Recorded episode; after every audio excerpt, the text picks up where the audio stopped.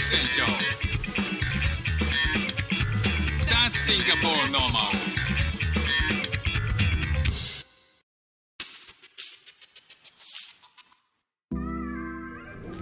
ザッツシンガポールの丸フック船長です。あやり直し今日はコラボ会ということで前半と後半に分けてお送りしております。ネクストプラネットのお二人です。よろしくお願いします。お願いします。お願いします。す、えー前半であのもうかなり、えーいろんなこと喋ってるので、はい。えー後半はですねあの、まあ、その話の流れもありつつ僕から聞きたいことを聞いていきたいなと思うんですけどまずあの僕のポッドキャストのリスナーさんに自己紹介を簡単にしてもらってもいいでしょうか、じゃあどうぞリサ。畑山梨沙と言いますシンガポールは11年目。そしてアメリカはトータルで11年。えそんなにおったん？なので22年間海外で43歳なのでもうほぼ半分あ44か。まあいいや。半分やね。海外生活。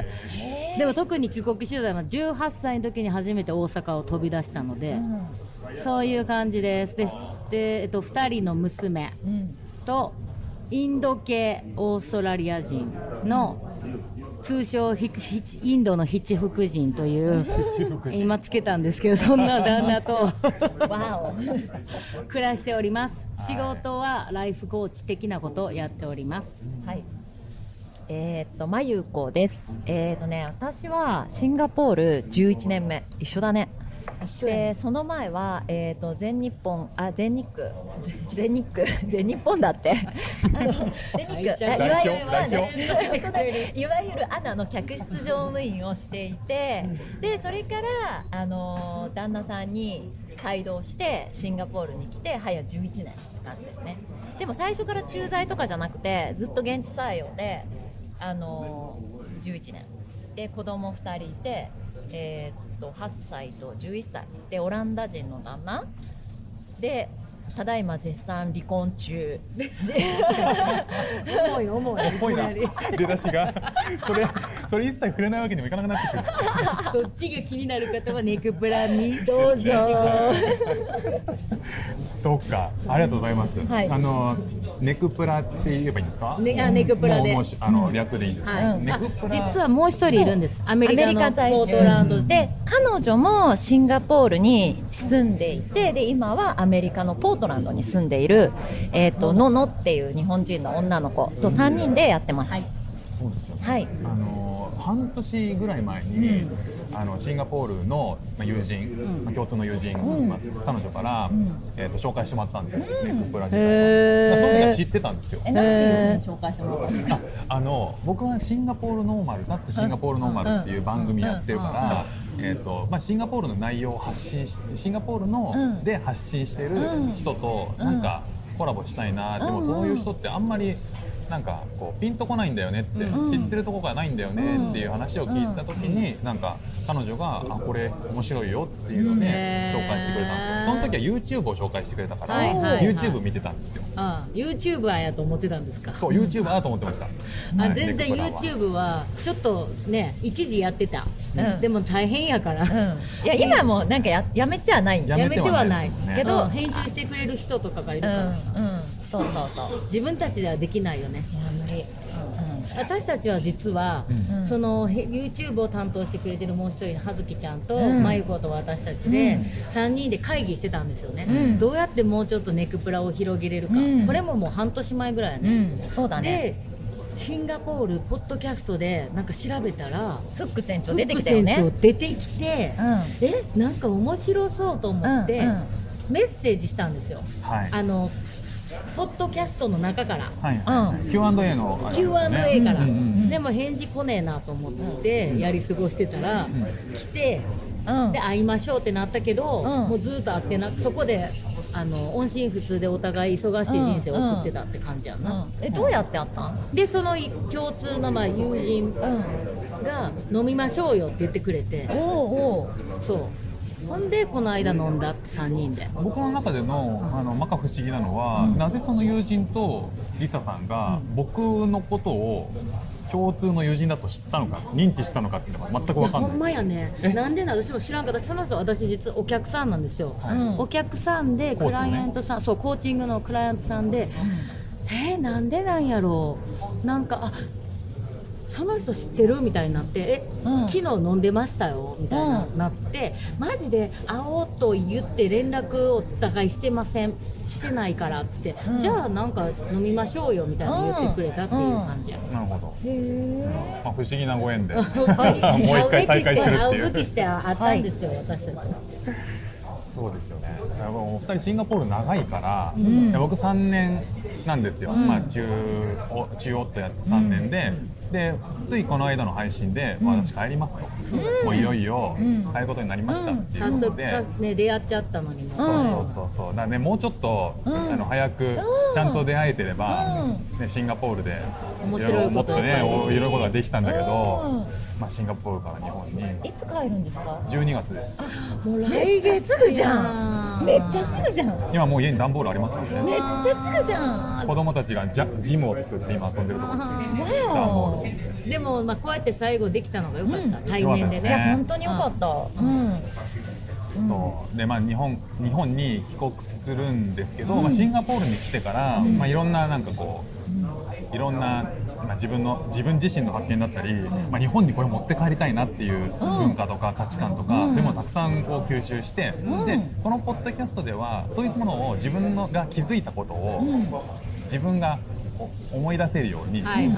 ちゃんと発信することでうん。自分にこう定着させるみたいな。微暴録的なそう感じ。そうそうそう、う。んでそれをまあ日本にいるリスナーさんにも届けるっていう意味でやったんですよね、まあなんか中央っていうまあ割と珍しい境遇だってこともあってそういう経験みたいなことをやったんですよ。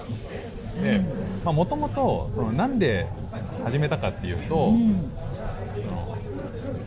なんか海外に来たら、うん。かまあ、中央っていうことで海外に来たら、まあ、いろんな知らないこととか、自分が大きく変化するんじゃないかうあー期待を込めて期待を持ってこっち来て、はいまあい。ろいろ、まあ、能動的に変えていった部分もあるんですよ、うん。だから海外にもっともっと経験が豊富なお二方に、その海外に来たことによって、大きく自分がこそそれまでとこれが変わったことがあるのかなとか、うん。やっぱそういうものなのかとかそれとも変わらない人たちもたくさんいるのかとか、あうん。そういうこと聞きたいんですよね、ー今日は。変わりまくりまくりまくりまくってどう、もうどっから話していいかわからない、ですよね。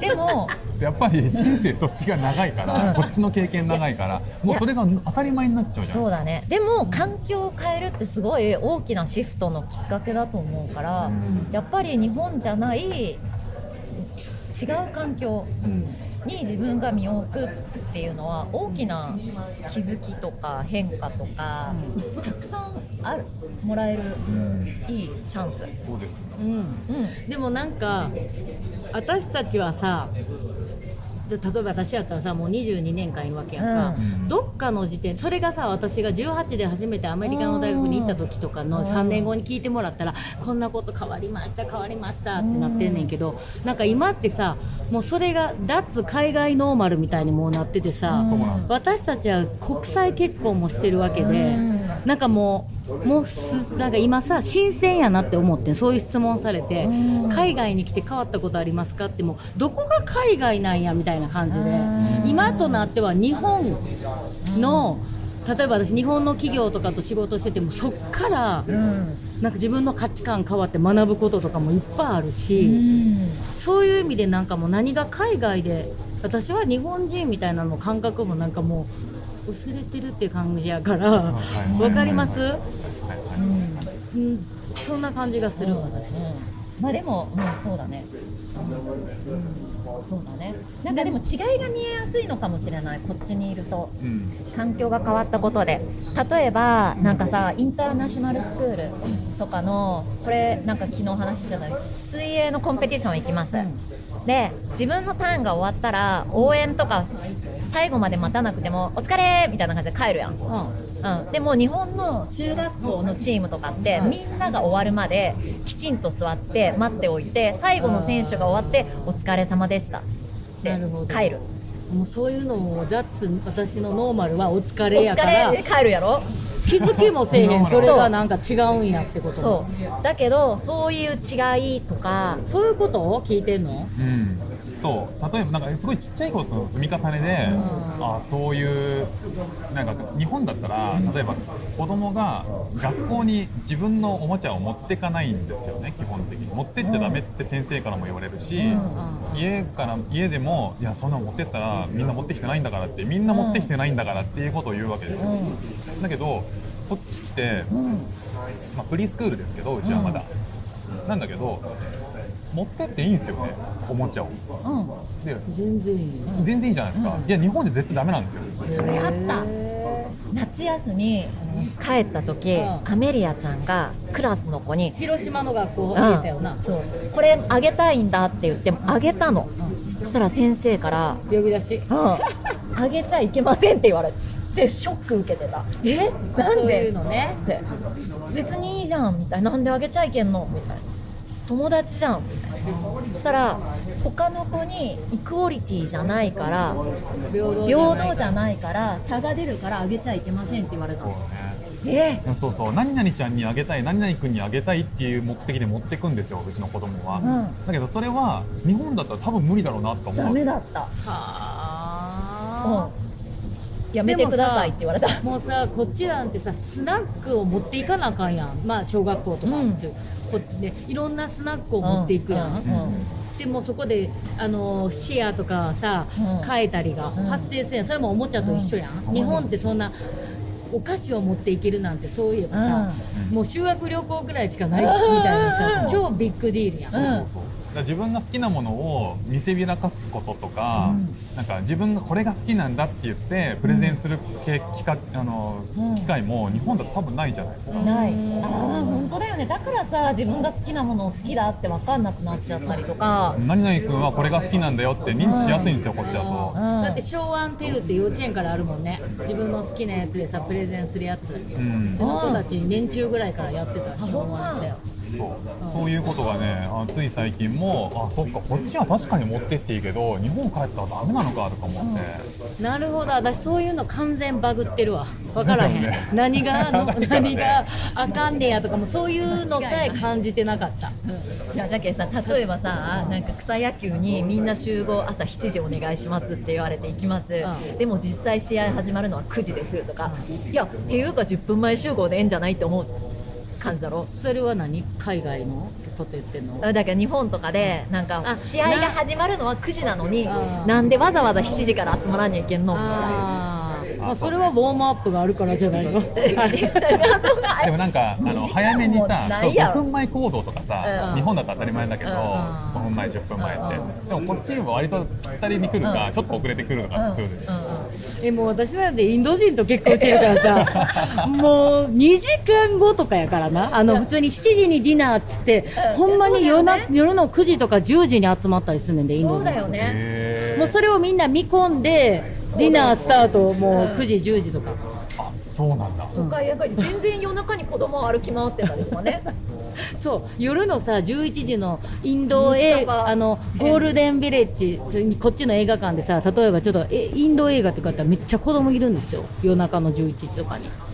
みんな子供と見に来てんの。えインドに限った話なんですか？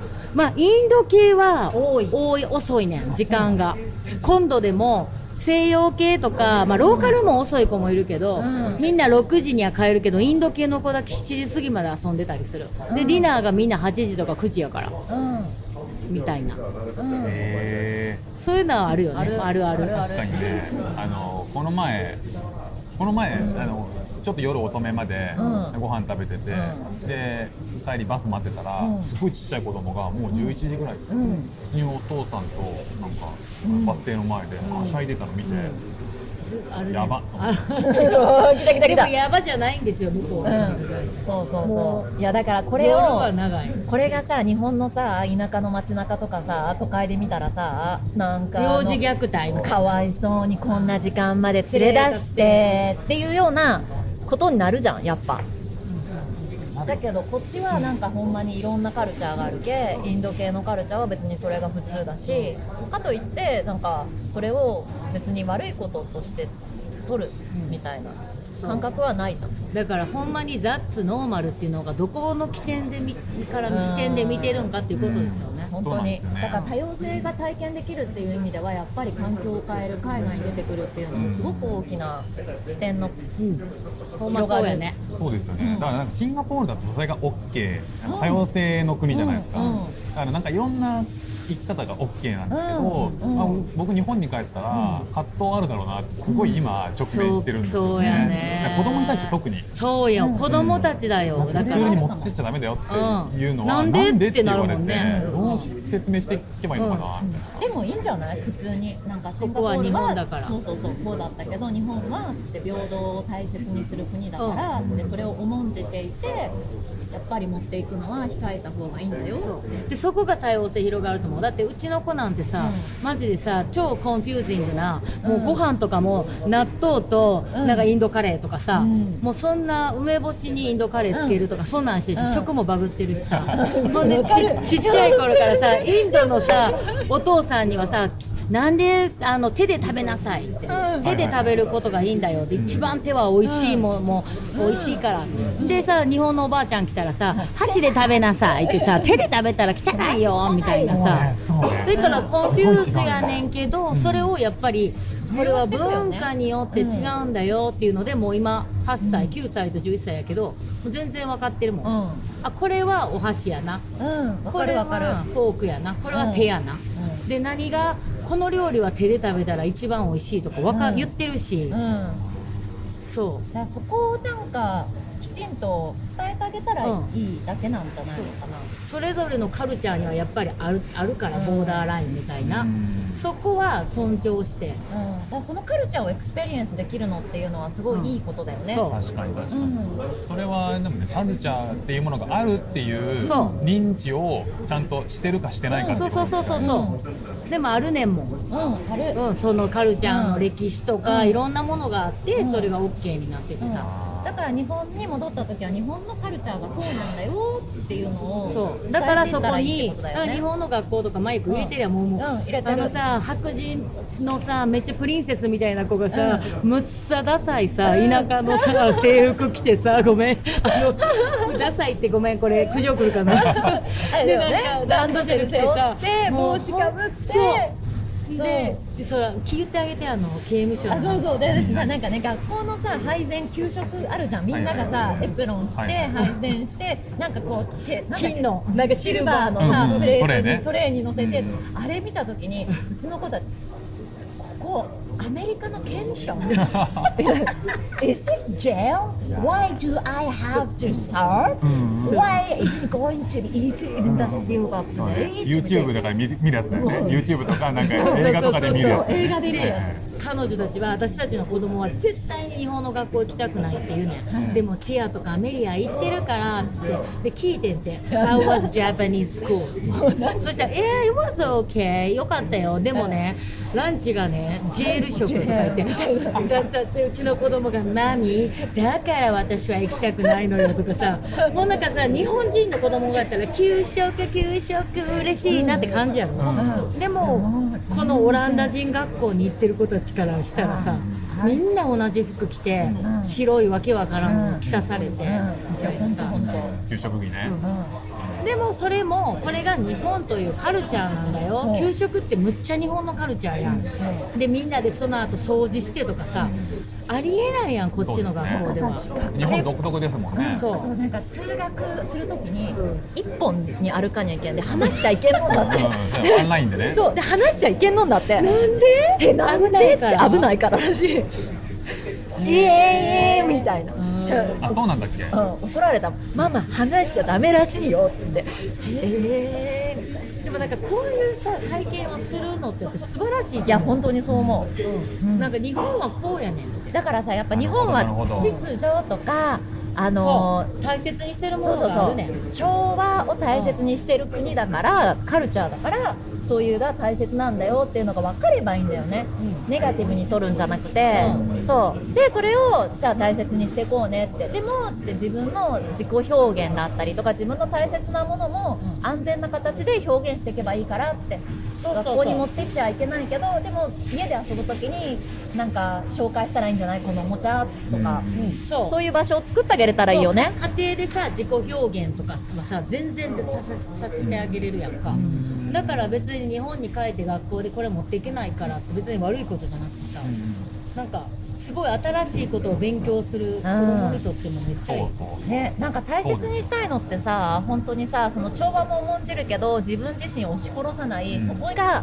メインにならないっていうのをすごい気をつけたらいいなって思う日本に。本当にそう。ね。なんか同調圧力になっちゃうんじゃなくてそれを同調圧力として取るんじゃなくて調和だったりとかあの規律を重んじるっていうところに意識を持っていきながら自分の自分らしさを育める環境を育ててあげるっていうのがめっちゃ大切だと思う。ええこと言うやん、そうだわ。ほんまその通りやと思う。うだから日本は素晴らしいと思う、うん。それができたら、うん、本当にそう思う。うん、長男と次男って性格全然違うんですよ、違うよでね。長男は割とこう周囲の,、うあの周囲と調和するタイプなんですよ。はいはいはいはいだから環境に馴染むタイプなんですよね、だから日本に帰ったらもう一切英語は使わなくなりそうな気があー。もう一真面目な子なんや、するそうそう。そうなんかあのルー語みたいになってるんですよ今は。うん。日本語喋る時もちょいちょい単語が英語だったりするんだけど最近日本に帰るっていういうことを決めてからもう結構日本語はちゃんと喋んなきゃみたいな。単語も、ね。あちょっと違った。これ、えー、と日本語でみたいな風に直すんですよ、うん。で次男は1歳下なんですけど、うん。次男はもう本当自由なタイプなんですよ。あ自分の好きなことを突き通すタイプで、いいねいいね。なんか息子の方がもっともっとうん。なんかぐちゃぐちゃなんですよ、うん。日本語と英語が。でそれを長男は直したりするの最近。いん。やそれは違うよって。単語、うん日本語じゃないよそれはみたいな、うんっていう感じなんですよね。うだからそれをできるだけやっぱどっちも馴染ませたいっていうのもあるし、要はあの溶け込ませてあげたいっていう、うん。日本にの生活に慣れさせたいっていうのもあるし一方でいやなんかそこはもっと多様性を持って自分が好きなように生きてほしいみたいな部分もあって、んうんうん。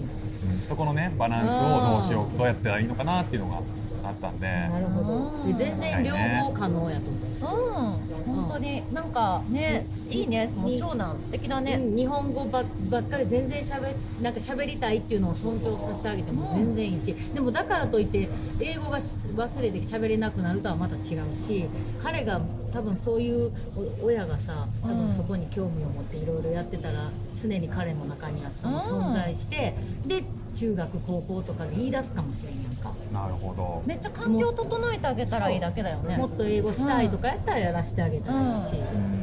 うん、無理に英語なんかもっと喋れとか絶対言わんでいいと思う。彼の大切なのはやっぱり馴染むとかさ、うん。いうところやろ、うん。だからなんか、でも英語喋れる環境をキープしといてあげたらいいんじゃない？そうね。うん、うん、うん、めっちゃそうだと思う。なんか次男はさうん。で長男はうん。割と男の子の遊び物が好きなんですよ、うんうん次男はあのフローズンが大好きなのおお、可愛いね。かわいい。うん。そこを制限してないようにしてるんだけどうん。だいぶなんか T シャツフローズンだったりとか。作るの今ねいいね。でもでもそうだね。日本に帰ってそれを着てるとどう思われるかとか、なんかどういうふうにおうん周りの子に言われるのかなとかいうのが心配なのかな。まあ親としては心配っていうかそのまあまあ伸び伸びと育てて育ってほしいっていうのがあるから、なんか心配だしできるだけその、まあ、本人がくじけないようにしてあげたいなとは思う、そうだよねやっぱ今って別に何も言われないから、うん。ブローズの T シャツを、ね、着てようが何も言われないけど、うん。きっと日本だったら「えー、男の子なんだからさ」って言われるはずなんですよ、言われると思う、うん。でそこでどう親が対応していくかっていうのは、次男の場合はちょっとそれあるなっていう気はしてる。でもこっちでも言う言う子は言うと思う。そう。優子も言うのよ。うちの子とか絶対からかうわ。間違いない。優子は言う That の boys 間違いない。Likes frozen とかもうジャッジメンタルで言って言うでそれは別にどこの国でもなんかそういう意地悪な子はいるし私のことも意地悪って言ってるわけちゃうけどまあちょっとそういういじめっぽいのもあるけどでもまあそれは分かんないからね本人がね、そうそう。まだ言われてる。本人がどう思うかだよね、うん。彼の心がなんかくじけ傷ついたりくじけるようなことがあると思うけどそこをどうサポートしてあげれるかだよね、本当。そう。それはなんか海外日本とか関係ないと思う。そこの部分は、うん。でも何が好きなんだろうねフローズンのキラキラしてる感じが好きなのかな、そうねプリンセスは基本全部好きなんですけどなんだ。そう。じゃあディズニーランドいっぱい行けるやん。最高やんディズニーランドいっぱい行って。そうそうそう。最近は最近なぜかでもそれでも「スター・ウォーズ」が好きって言い始めておなんかあのスクールで同じクラスメートが「スター・ウォーズ」知って見てるからとかってでこの前見てうん。そしたら「スター・ウォーズ」もなんか「スター・ウォーズ」「スター・ウォーズ」って最近言ってるからうん。プリンセスも好きで「スター・ウォーズ」も好きでトランスフォーマーも好きでうそう飛行機も F1 も好きみたいななんかすごいミックスされた。好きがいっぱいあっ好きがいっぱいあていいねっていいね本当に、なんかあれなのかもねクラスにいる友達がさ女の子が多かったりするのかな。あそうまさにそう。だだから多分フローズンがすごい好きなんじゃない？そうそうそう。なるほど。うん影響を受けて、今もフローズンって人気なんや。今も人気。すごいね。根強いっすよだって私たちの長女がもう23歳の時のにねさ全盛期じゃなかった。今もうだからあのハロウィンとかの衣装でもままだ定番ですよ。ーまだフローズ全ン然全然かわいい。みんな憧れてる。そっか。いいわ。いいね。うん。そうかじゃあでもお二人海外が長いお二人がだからこそ、うん。こう日本に帰ってもこういう、そそれをキープすること、うん価値、えーと文化と、うん。まあ価値観が違うんだよっていうことをちゃんとこうインストールしてあげて、うん。親がそれを話してあげることが海外に行ったからこそできるってことなのかな。うん。なんか私たちは夫婦でもうできるだけいろんなカルチャー宗教にエクスポーズさせたいっていうのがあってもほう。だからうちの旦那はヒンドゥー教、うん。私は無宗教、で長女は3年生までローカル小学校でカトリックスクール行ってて毎朝お祈りしたり、なんかヘブンマイファーザーとか言っとったし、でも今インターで11種系の学校行ってるんですよね、だから2人とも超ユダヤ教教ユダヤ教のヒストリーに詳しいし、ユダヤ教のセレブレーションむっちゃするし、でだから人から言うとなんでそんななんかいろんな宗教ねこ子供 confuse するんちゃうとか言う人もいんねんけどいやでもやっぱり私たちは宗教って基本道徳心とか、基本何でもさもちろん history は全然違うよ、でもやっぱり宗教というものを知っとくってこの宗教はこの食べ物が食べてはいけないとかさ、子供たちむっちゃセンシティブで、この子は後者その、だからこれは食べれない、この子はヒンドゥーだからこの子とかさもうむっちゃ、そういうのから世界を知ってほしいっていうのがあるから、やったりしてる。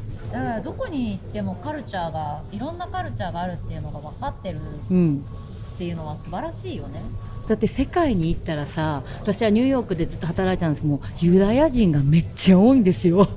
ね。もういかにユダヤユダヤ人と仲良くなるかすごい大切で。でユダヤ人の人だって自分たちの宗教を超誇りに持ってるから、私たちラシャシャナを祝いするよとか言ったらもう超喜ぶ。そこでつながれるんですよね、ネットワークみたいな。まあ、そういうツールをたくさん与えることいろんな国の人、いろんな世界の人たちとうんつながれる、うん。だからね。そういう風なか別になんかそれにしようねって言ってるわけではないけど、そういう育て方してるかな、気づけば。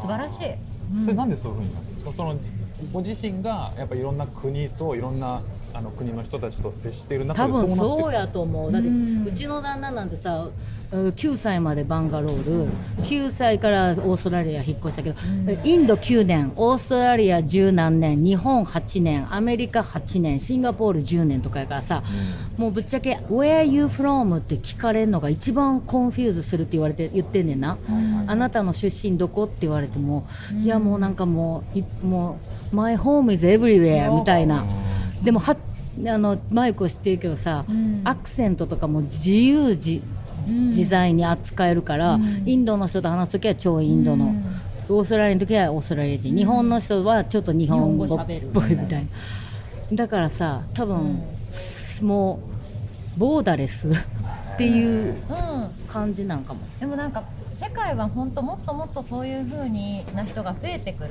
うん本当そう思う、うん私私たちが若かった頃って世界って広いなって本当大きくてなんか海外に出ること自体がすごいうん。遠いことのように感じてたけど、今ってデジタルでもつながれるようになってるし実質飛んですぐに行けるようになってるし、なんかもっともっと子どもたちにとっては違うカルチャーと触れたりとか海外に出ることっていうのがもっともっと普通自然にできること、うん。うんの環境の中に育ってるからこそそういういろんなカルチャーを知っておくっていうのはすごうん。く素晴らしいツールだよね、うんなんか教育。私もいろんなさあのその世界で人と働いてきたけどさ、もう世界中の人たちと、本当にこの人強いなってやっぱなんかもう、どこでもグローバルで生きれるってるなっていう人はさ、頭いい IQ 高いハーバード出てるとかじゃないねんほんまに、ほうほうほうもうやっぱり私が思うのはエモーショナルインテリジェンスの高い人、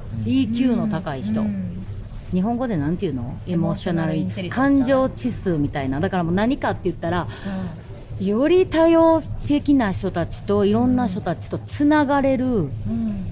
こうやっぱりつながれるって共感を持たなあかんからさ、どんな人でも例えばひ例えばフック船長がさ、もう全然なんかすごいアラアラブ人みたいな見た目全然違う人とさ、なって僕日本が大好きでね、日本のね東照大神宮に行ったんだよとか言ったら嬉しくないですか、あ知ってる知ってるそこ？とか言って。そう、まあ、そうやって人ってつながっていくんですよポイねントがある、ね。だからもうい。ろんな国の人のポイントを押さえてる人ってやっぱすごいどこの世界でも人気なんですよ、なんか人気者になってほしいとかじゃなくて、うん。でもやっぱり信頼関係がよりつんつあのつながると仕事もうまくいくし、うん。プライベートもうまくいくし、多分そういう子たちを育て旦那とそういう子を育てようとしてるんやろうね。なるほど、うん。いや子供もそのいいろんな国の子供がいるから、まあ、日本に帰っても、なんかこの友達に会いに行きたいっていつ会いに行けるのっていう話を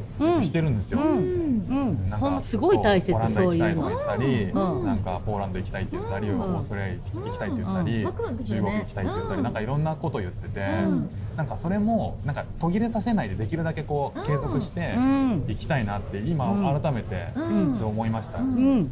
やっぱそれは興味ね。ぜひ親のそこは親のそこは親ださね。努力やからさ、そうそうそう。連絡し続けといて、夏休みの時にオランダに泊まりに行っていいとかさ、そういうのはめっちゃいいよね。ね。うん。すごいいいと思う。いいなでちょっとホームステイっぽいのさせてもらったりとかさ、そうそうそうそう。国とかあなんかこう宗教とかに関わらず、んいろんなことにもうナチュラルに興味が持てるうんようにするっていううんのは、まあ、日本でもできるね確かに。うんできるよ。できるよねできるよ。なんか日本に帰ったさ友達はさそうやってさズームにで子供たち同士連絡取り合ってるよおお、うんそうなんだ。ママがアレンジして今はそれができるからいいよね、うん。IT のね。なんか夜の8時になったらあの子たちと電話するから、あと男の子やったらさ、うん。ゲームでつながってる子よね。うだよ。アメリカに引っ越した子とかあさシンガポールの友達ム日本の友達とみんなつないでずっとゲームしてるって、そうだよね。そっか。そういうのできる時代やからね、えー、面白いですだしね。なんかね楽しいね。そういうの、いや本当にもうボーダーですよ。マジで。日本にもいっぱいいろんな国の人たちいるしね、うんうん。実際。そうそう。なんかできるだけその一つのそのコミュニティだけじゃなくて、うん。いろんなところに顔を出せるようにしとこうと思って、それはのすごいいいと思う。多国籍なコミュニティに、いいですね。そういう風にして。あちょっと気持ちがなんか子供をどうしようどうやったら、なやっぱりこう日本ナイズとされていくっていうのも、なんか寂しい部分もあるし嬉しい部分もあるけど、まあ、もうちょっともったいないなっていう部分があったから、あるある。そうやね。そこはなんか今の話聞いたら、やっぱこう、まあ、シンガポールにいたっていうこともあっていろんなそのダイバーシティがまあベースにはあるから、うん。継続しようかなって思いました。うん。ね、だって実際環境が変わっちゃうからね日本サイズされちゃうっていうのは大きく影響はされちゃうの、ん。うんだからそのどういう意識を持って行動していくか環境を整えてあげるかっていうところが多分サポートの要だよねきっと、いやーなんかねめっちゃ聞かれるんですよ。なんか帰るっていうと、いろんなそのシンガポールに住んでるうん。ご両親から、えーなんか学校とかどうするの？とかうん。その後なんかまあそうやな。英語とかどうするの？とかやっぱみんな興味があるまあんだよね。そうやんな、うん。そうやんな。うんそこは。そうやんなまあ英語どうどうやまあ一応だってさ英語があるからこそそういうオランダの友達とかさつながれるわけやからな、英語はキープするのはどうするの？今ね考えてるのは学童を英語でやってくれるところを行こうとはいはい思ってるはい。あるんや、そういうの、まあ小学校はあくまであの公立の小学校日本の公立。で学童を英語にするとか、うん。そういうことはねちょっと考えて今探してますむっちゃいいやん、うん。うん。そういうツールはいっぱいあるもんね、いやいやあの海外で自分がどういうふうに変化するかっていうのは、ちょっと最初のテーマあったんだけどうやそれ子が供の いやでも全然。でもテーマがでかすぎんねん、うん。それはさ、そうだね。キッズでフォーカスでしたらいくらでも話せるし、そうだね。いやでもでもねあのシンガポールはダイバーシティだからこそそういう感覚にが強くなるんだろうね、僕自身も別の国だったらこういう感覚になってなかったかもしれないし、そうだよね。シンガポールは本当に政府が上手にやってると思う。素晴らしいと思う。だから公用語もさ。そう。えシンガポールじゃなかったらどこに住みます？え自分の希望？希望。家族で住むとしたら。希望？オーストラリア？もうそれは希望っていうか現実僕うちの旦那がオーストラリア人やから、うん。やけどほんまに自分で選べるとしたら、うん。どこえどこなんやろじゃあそのぐらい今シンガポールがフィットしてるって感じ？うんそういうわけでもない。もうどこでもいいって感じ。どこでもいいか。ぶっちゃけどこでも私仕事できるしどこでも楽しそうやし、ななんかでもやっぱり子供がちっちゃい時は安全というので、シンガポールは本当に良かったなって思うし、でもやっぱり子供が大きくなるにつれてシンガポールのやっぱり提供できない部分とかもすごい見えてくるから、うん。もうちょっと大きい世界を見たとか、あ確かにね。うん、そう。自分だけや自分やったらどこ？私も今どこかわかんない。どこなんやろあったかいとこに住みたいなっていつも思ってるから。あったかいとこが好きだなっていうのはすごく分かってるからあったかいとこを拠点にしながらいろんなとこを自由に旅行できるような暮らし方が一番理想だよねって。うそうやね。うん。自由がいいもうなんか、そうだね。うん。飛行機をタクシーのように使って好きに自由にいろいろそんな感じがいい一個に拠点とかは置かんでいいかな、うん、日本にも帰りたいしさ。移動ができる自由ってめちゃくちゃ贅沢ですよね、うん、本当にそう。うん。本当にそう思う。そう思う。それが最高のもうフリーダムが私にとって最高のラグジュアリー、うん。だね。いや僕もそうだうな、ん。ありがとうございました。で 大こんなんでこんなんでいいの？こんなんでいいですか？なんかあんまりそんなさがっつりくか全て全体的な感じやけどいいの？これのこんな感じ。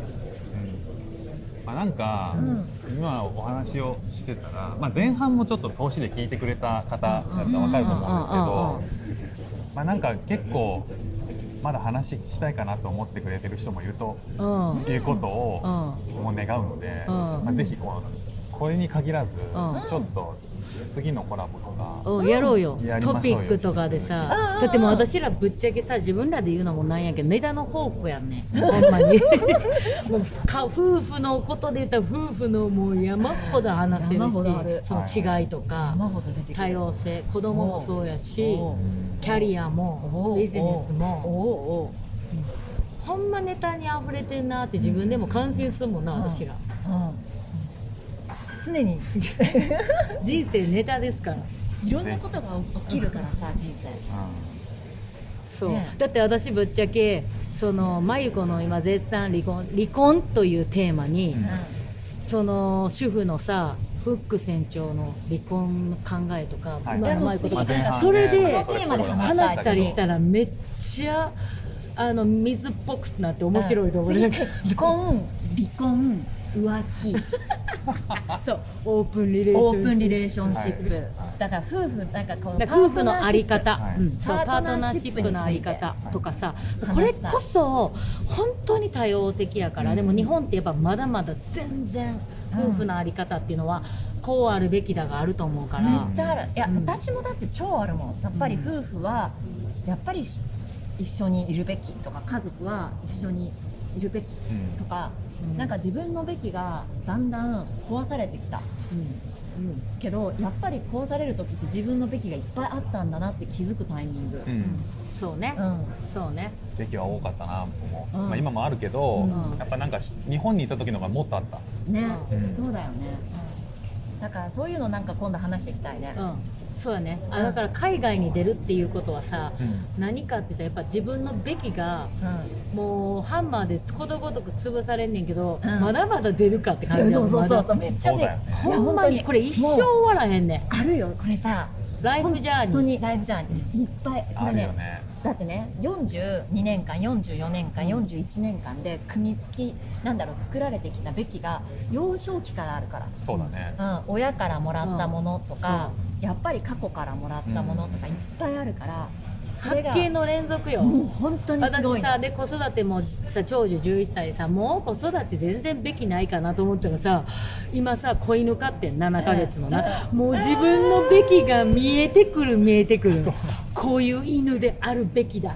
吠える犬というのは飼い主がダメなダメなんだとかなって自分を責めてとかさもう子犬から今も人生を学んでしさもう人生ってこれのずっとほんまに継続だよね連続やと思うねねそこのさべきをさ崩せる崩したことの快感があるわけじゃんどっかにでもね快感なんて快感なんて思えないんだよいやいやいやいやまだ毎回違うトピべきに関して痛みを感じるわかるいやなんか今聞いてたら、そのべきってある一定のところまで積み上げ続けてって、ある一定のところで気づいて、うそれを壊し続けていくもんなのかそれともずっとべきをがまだできてて人生で、うん。まだできててそれを常になんかど昔のべきを壊してっての入れ替えなのか？入れ替だからいろんなべきがね私の感じではなんかべきって一つの大きなウォールじゃなくて、うんうん。もうなんかもう小人みたいなんがべきべき成人みたいなのがはいはいはい、それもそれぞれのの文脈じゃないもんね。小人が全く違うべきを持ってるの、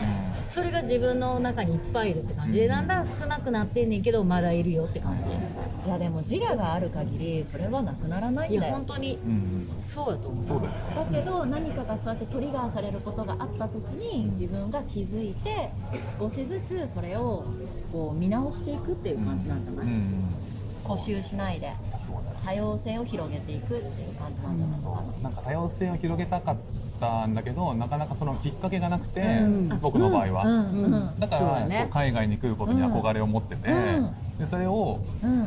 まあそれにのおかげで、うん。べきを取り外すことが、うん。あこんなになんか楽になるんだとか、うん。まあ、取り外すべきものと取り外さなくてもいいものあると思うんだけど、でそれを、うん。が分かってきたから、うん、そうだよね。